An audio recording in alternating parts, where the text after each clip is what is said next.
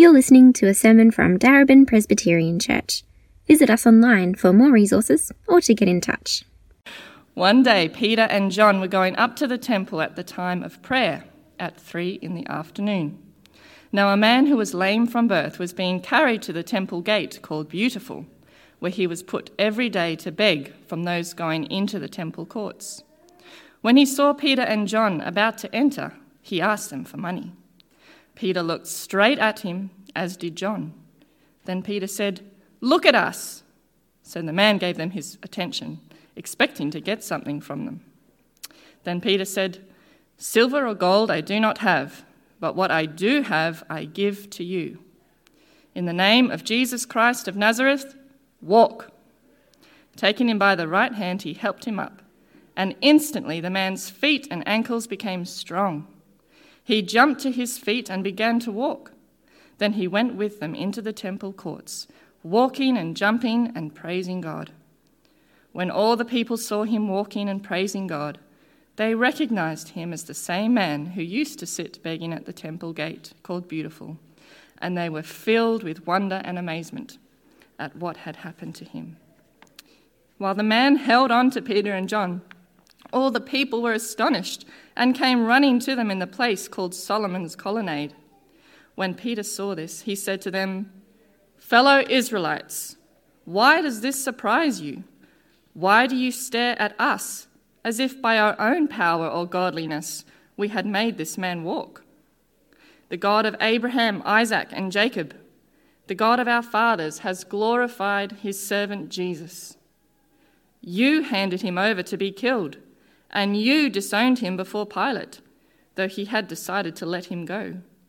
You disowned the holy and righteous one and asked that a murderer be released to you. You killed the author of life, but God raised him from the dead.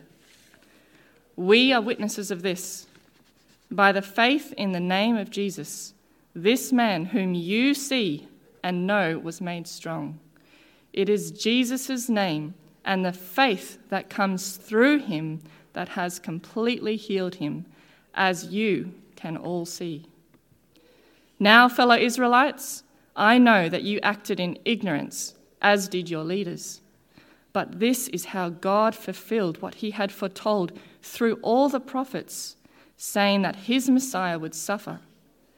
Repent then and turn to God so that your sins may be wiped out that times of refreshing may come from the Lord, that, and that he may send the Messiah who has been appointed for you, even Jesus. Heaven must receive him until the time comes for God to restore everything as he promised long ago through his prophets. For Moses said, The Lord your God will raise up for you a prophet like me from among you, your own people. You must listen to everything he tells you. Anyone who does not listen to him will be completely cut off from their people. Indeed, beginning with Samuel, all the prophets who have spoken have foretold these days. And you are heirs of the prophets and of the covenant God made with your fathers. He said to Abraham, Through your offspring, all peoples on earth will be blessed. When God raised up his servant, he sent him first to bless first to you, to bless you by turning each of you from your wicked ways.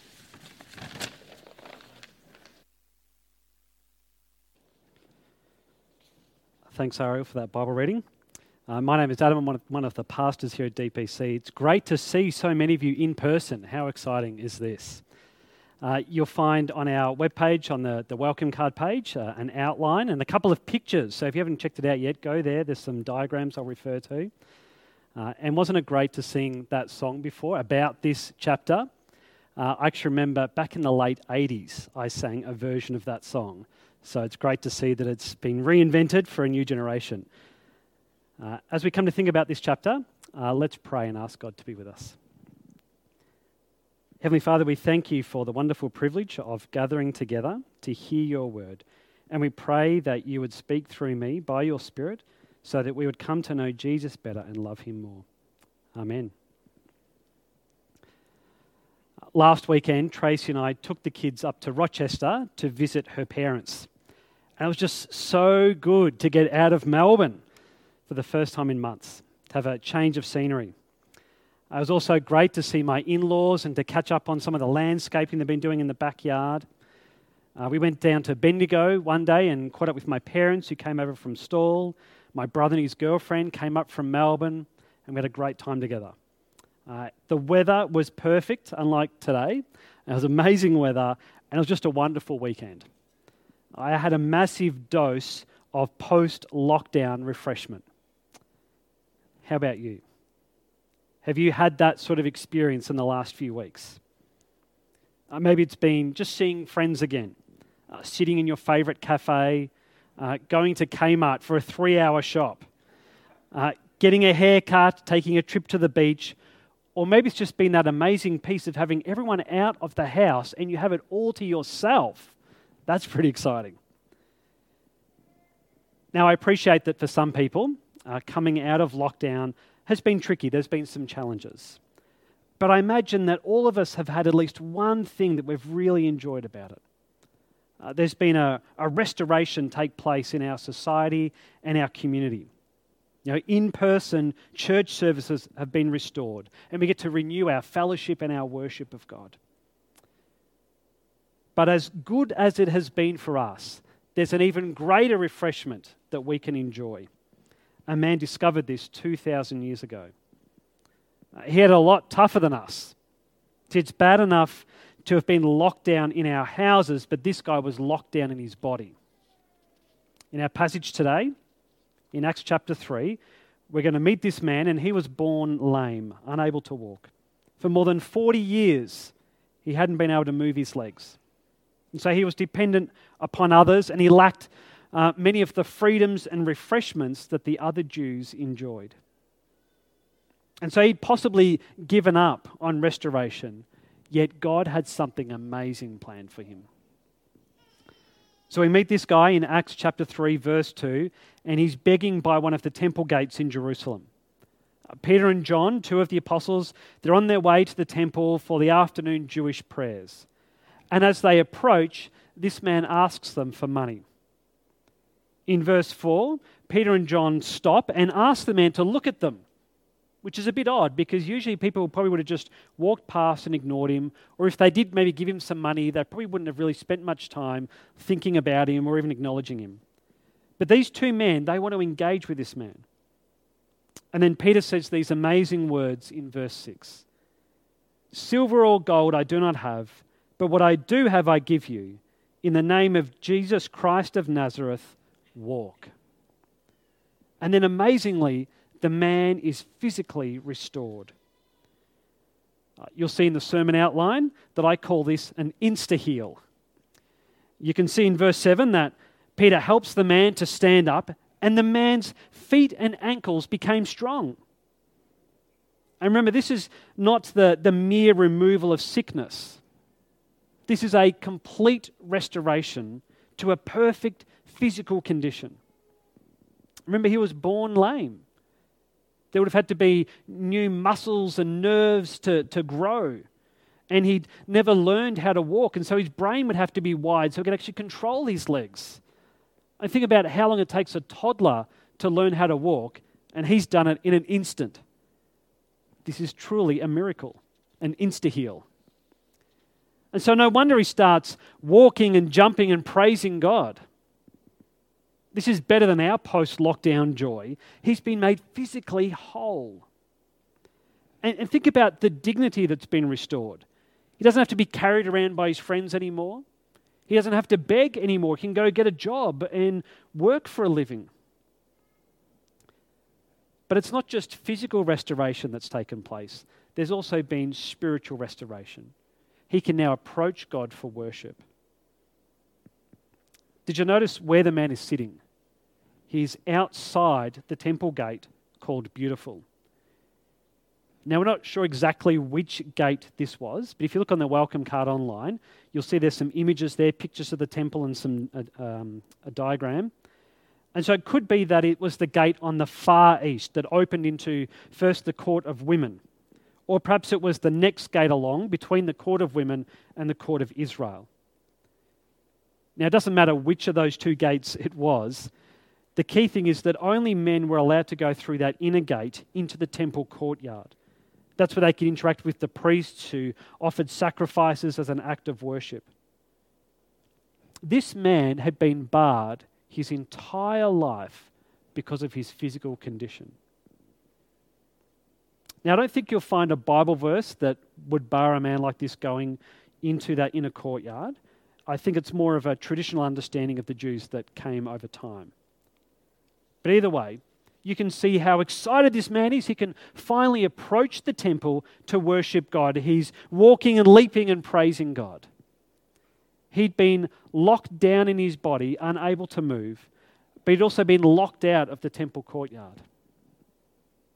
And so his physical healing allows him to come into the fullness of his spiritual life. He's able to enter the inner courtyard and worship God along with his fellow Jews. Now, he would have soon discovered that he has even greater access because of Jesus through the Holy Spirit. Because we know, don't we, that when Jesus died and rose again, the temple became redundant. But we need to not miss what's being depicted here, what we're being shown. You see, we all have physical limitations, don't we? And perhaps we've wished that someone like Peter or John would just wander by and just give us an insta heal, fix all of our physical problems. Uh, my son, Tobiah, has spina bifida, which means his legs don't work properly. And Tracy and I, we've prayed and prayed for his healing. But this event in Acts 3 is not primarily about the physical healing. It's about what it points to. It's a sign. It's about restoration to God. This man couldn't enjoy the fullness of relationship with God until he was physically restored. And thankfully, today, we don't need to be physically healed to be able to approach God in worship. You can have good legs, bad legs, or no legs and still be in a relationship with God. But what we do need is to be spiritually healed. And that's what Jesus does for us. So, this man's physical experience acts out the spiritual experience we all need to go through. And so, to be wrong if you were to open this passage and read it and to come away bitter because you go, well, why can't I have a miraculous healing? To do that is to actually miss the point. See, there are better things than having your legs work. There are better things than having your cancer taken away or your anxiety removed. As amazing as it would be to have those things taken away, the much more amazing thing is that you can be restored to God. And so, to understand that more, let's move on to our next point. Peter's going to go on to make it very clear that the healing power comes from Jesus as represented by Jesus' name in verse 11, we see crowds come rushing up to Peter and John and this man, and they're astonished at this miracle. But Peter doesn't want them to misunderstand what's just happened, and so he makes a speech. Have a look at verse 12 for the first part. Peter says, Fellow Israelites, why does this surprise you? Why do you stare at us as if by our own power or godliness we made this man walk? Peter and John want to make it clear that they're not anything special. You know, they're not prophets with special powers or authority. Instead, they are messengers who represent the one who does have the true power and authority. And then skip down to verse 16. By faith in the name of Jesus, this man whom you see and know was made strong. It is Jesus' name and the faith that comes through him that has completely healed him, as you can all see. It's Jesus who's healed this man. He may have ascended into heaven, but he's still working on earth, bringing restoration to people. You might even remember that Jesus did a similar miracle when he was on earth. There was another lame man who was near the temple who'd been an invalid for 38 years, and he too received an insta heal. And so this shows us that even though Jesus is physically absent, he is still spiritually present, and his power is still at work through his apostles. And specifically, we learn here that the power comes from Jesus' name. Now, that might seem a bit odd to us. But for Jews, someone's name represented who they were, it stood for them. And so Peter stresses the Lord Jesus' identity. Uh, back in verse 6, he says, In the name of Jesus Christ of Nazareth. And then in his speech, he points out that Jesus is God's holy and righteous servant. In verse 13, referring to Jesus as God's servant, he says that God has now glorified him, speaking about his resurrection and his ascension into heaven. You know, the Jews may have despised Jesus, but God has honored him. And then look at verses 14 and 15. You disowned the holy and righteous one and asked that a murderer be released to you. You killed the author of life, but God raised him from the dead. We are witnesses of this. The Jews preferred a killer to Jesus, and then they killed the one who gives life. Jesus is the Holy One of God, the truly righteous one. This is the one who heals. This is the one who saves. This is the one who draws people near to God. And it's by his name that all of this happens. Can you see then that this miracle is ultimately about identifying Jesus, showing us who he is, who he is still today? He is the holy and righteous one. He's still powerfully at work in the world. And then Peter also confirms that the way to access this power is by faith in Jesus. You know, Peter stresses that it, it was not the two apostles' power or their godliness that healed the man, but rather Jesus' name. But that doesn't mean that the name Jesus is like a special magic spell or a code word. You kind of enter it, redeem it, and then kind of new upgrades are unlocked. You can't chant his name for a special healing. You have to actually trust in Jesus and be a believer to get the full restoration that's depicted here. Now, there are some Christians who would disagree with me. They'd say that Jesus' name is so powerful that unbelievers can even use it to heal other people, and even unbelievers can be healed by the name. About four or five years ago, I met an Iranian evangelist and he'd been an influential figure in a family that I knew. And he came to Melbourne and was having some special events and prayer meetings and things like that. And because I loved this family and respected them, they invited me to come along, and so I went to hear this evangelist speak. And he was talking about his work amongst Muslims and all of the miracles that he'd performed in his ministry. But there was one story that just didn't quite sit right with me. He spoke of being at a refugee camp in Indonesia and there was a man there who had something wrong with his leg. And I can't remember if it was broken or diseased or a birth defect, and it probably doesn't really matter. But there were some Muslim men gathered around this man, and the evangelist guy wanted to show them how powerful the name of Jesus is.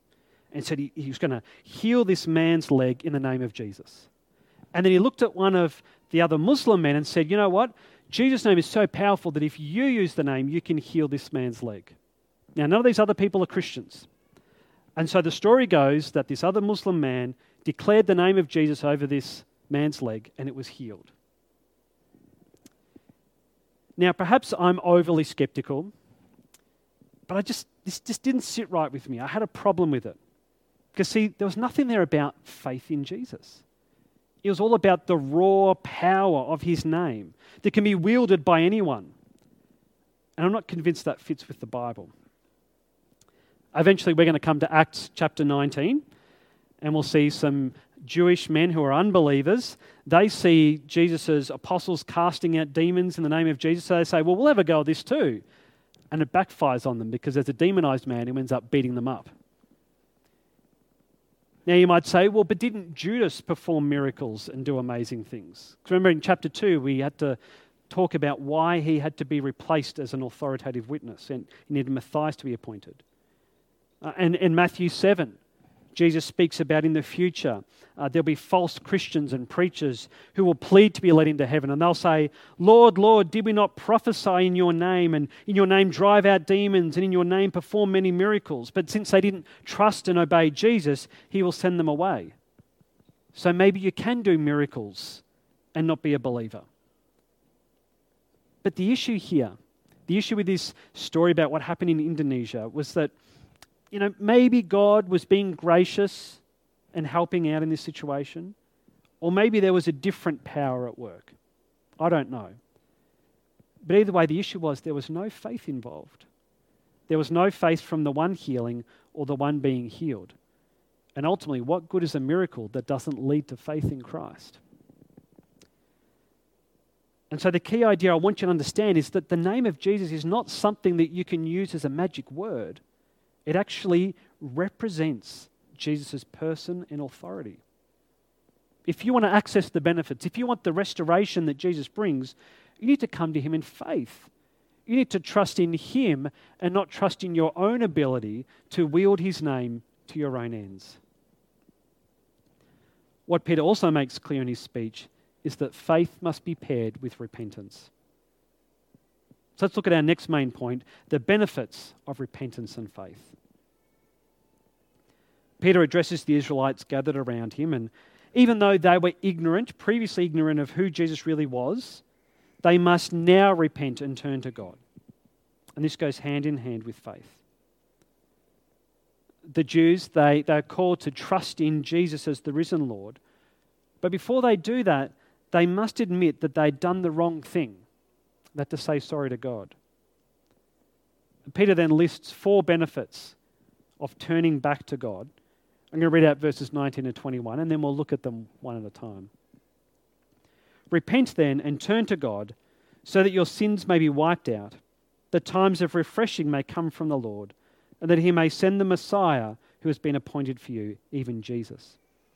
Heaven must receive him until the time comes for God to restore everything, as he promised long ago through his holy prophets. The first benefit that Peter lists is that sins are wiped out. And it's not just about the guilt of having handed over Jesus to be killed, it's about all of their sins. You see, the Jews in particular were meant to be a holy nation, a kingdom of priests. They were meant to be exemplary in their righteousness so that they could be a light to the nations and point the world to God. But they failed again and again, both as individuals and as a nation. In every selfish act, every lustful deed, every harsh word, every lie they told was a black smear upon them. And perhaps their religious deeds could have fooled some of them, but when God looked at them, they were filthy with sin and in desperate need of cleansing. That's why Jesus died. He took the punishment that the Jews deserved for their unrighteousness so that all who trust in him could be wiped clean. God would look at them and view them as being white as snow.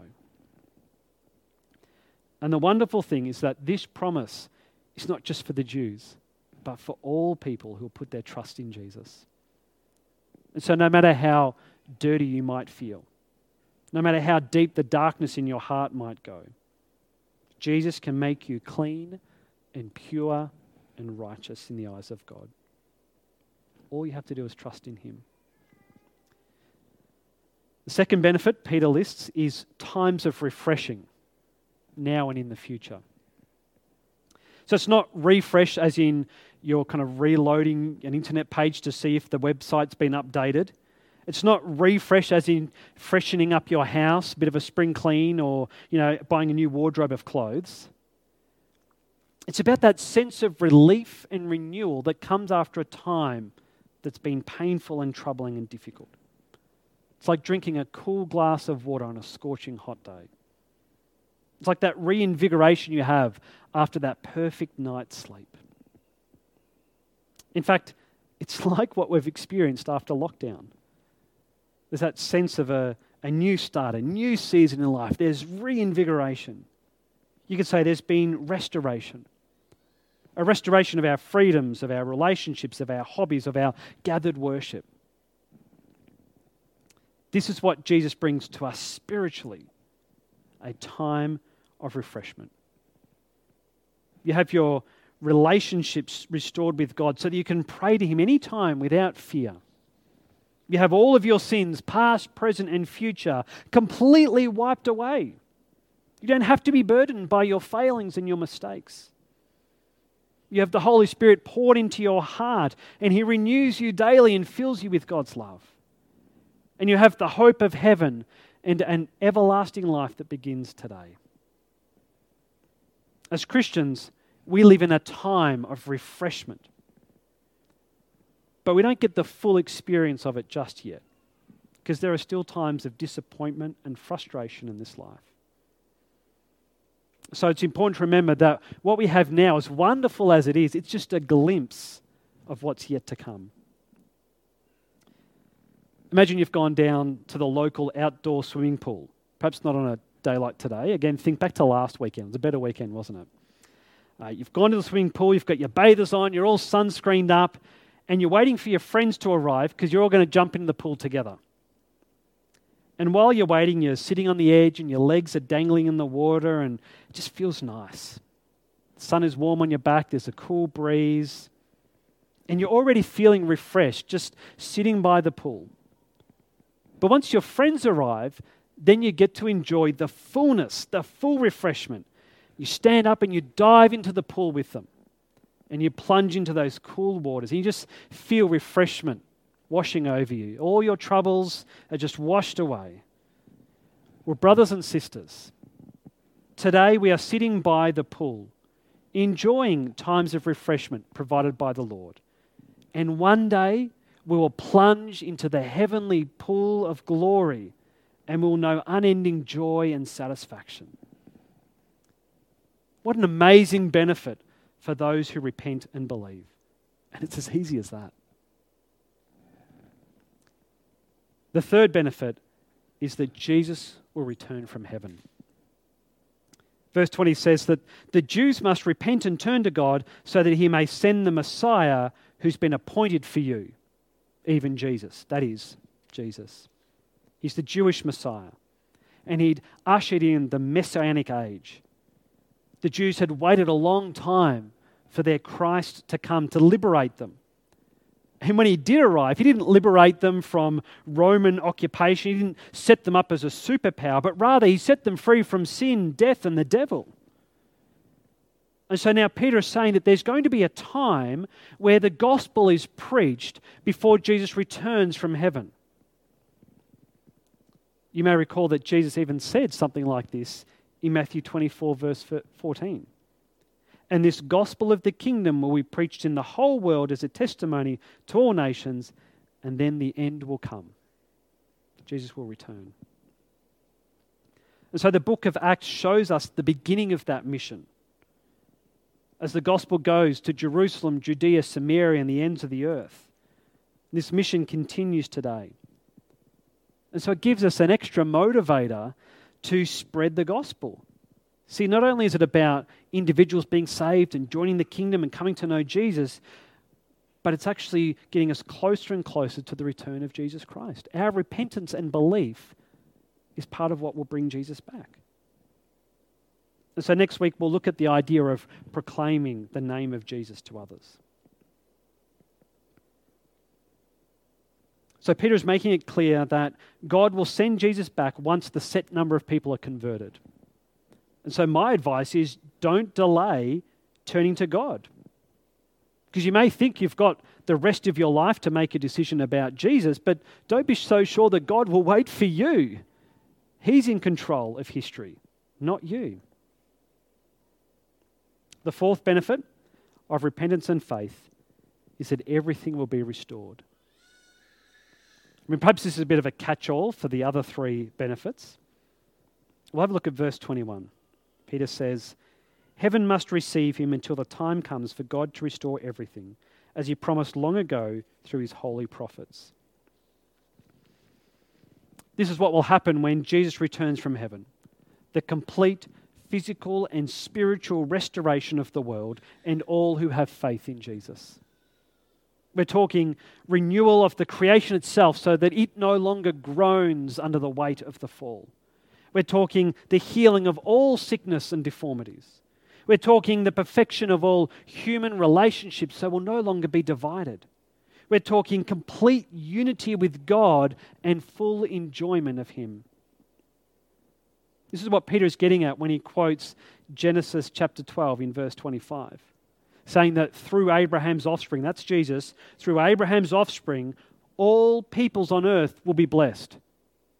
It's a worldwide event.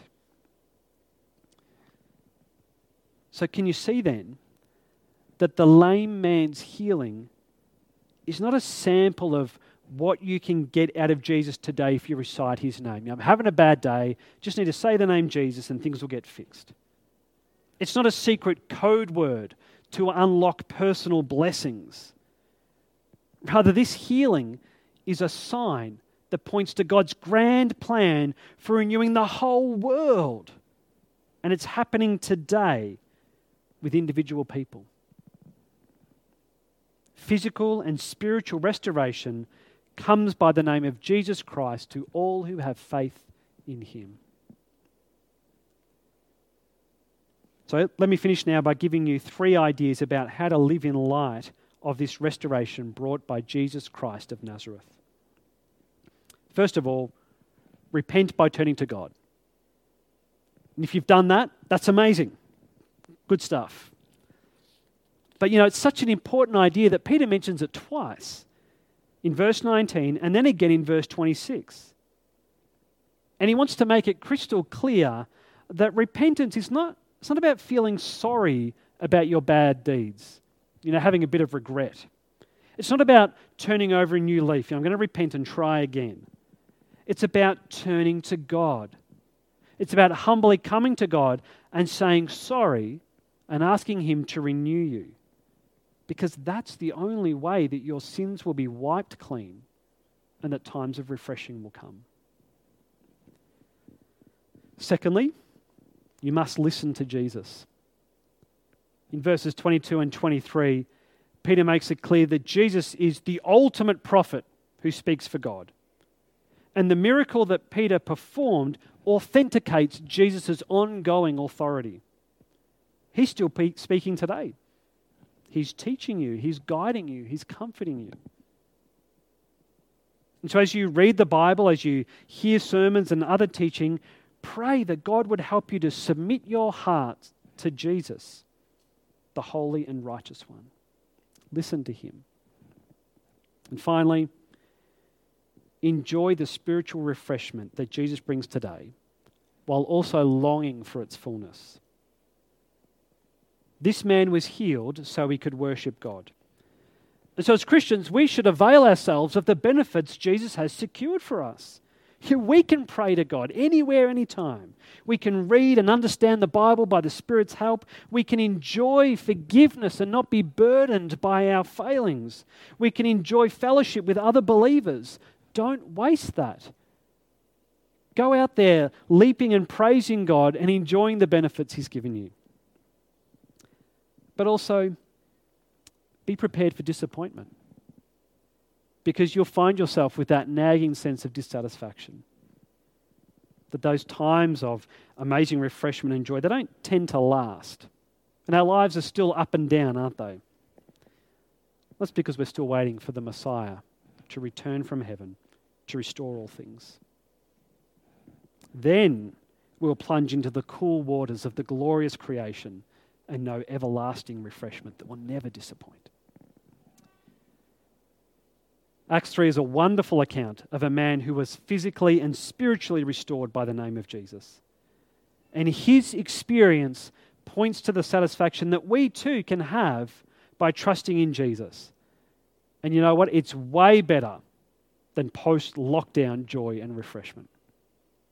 Let's pray. Our Lord Jesus, we, we just thank you that you are still powerful, you're still in control, you're still at work in our lives, you are restoring people physically and spiritually. And so we pray that you would fill us with an ever deepening satisfaction in you.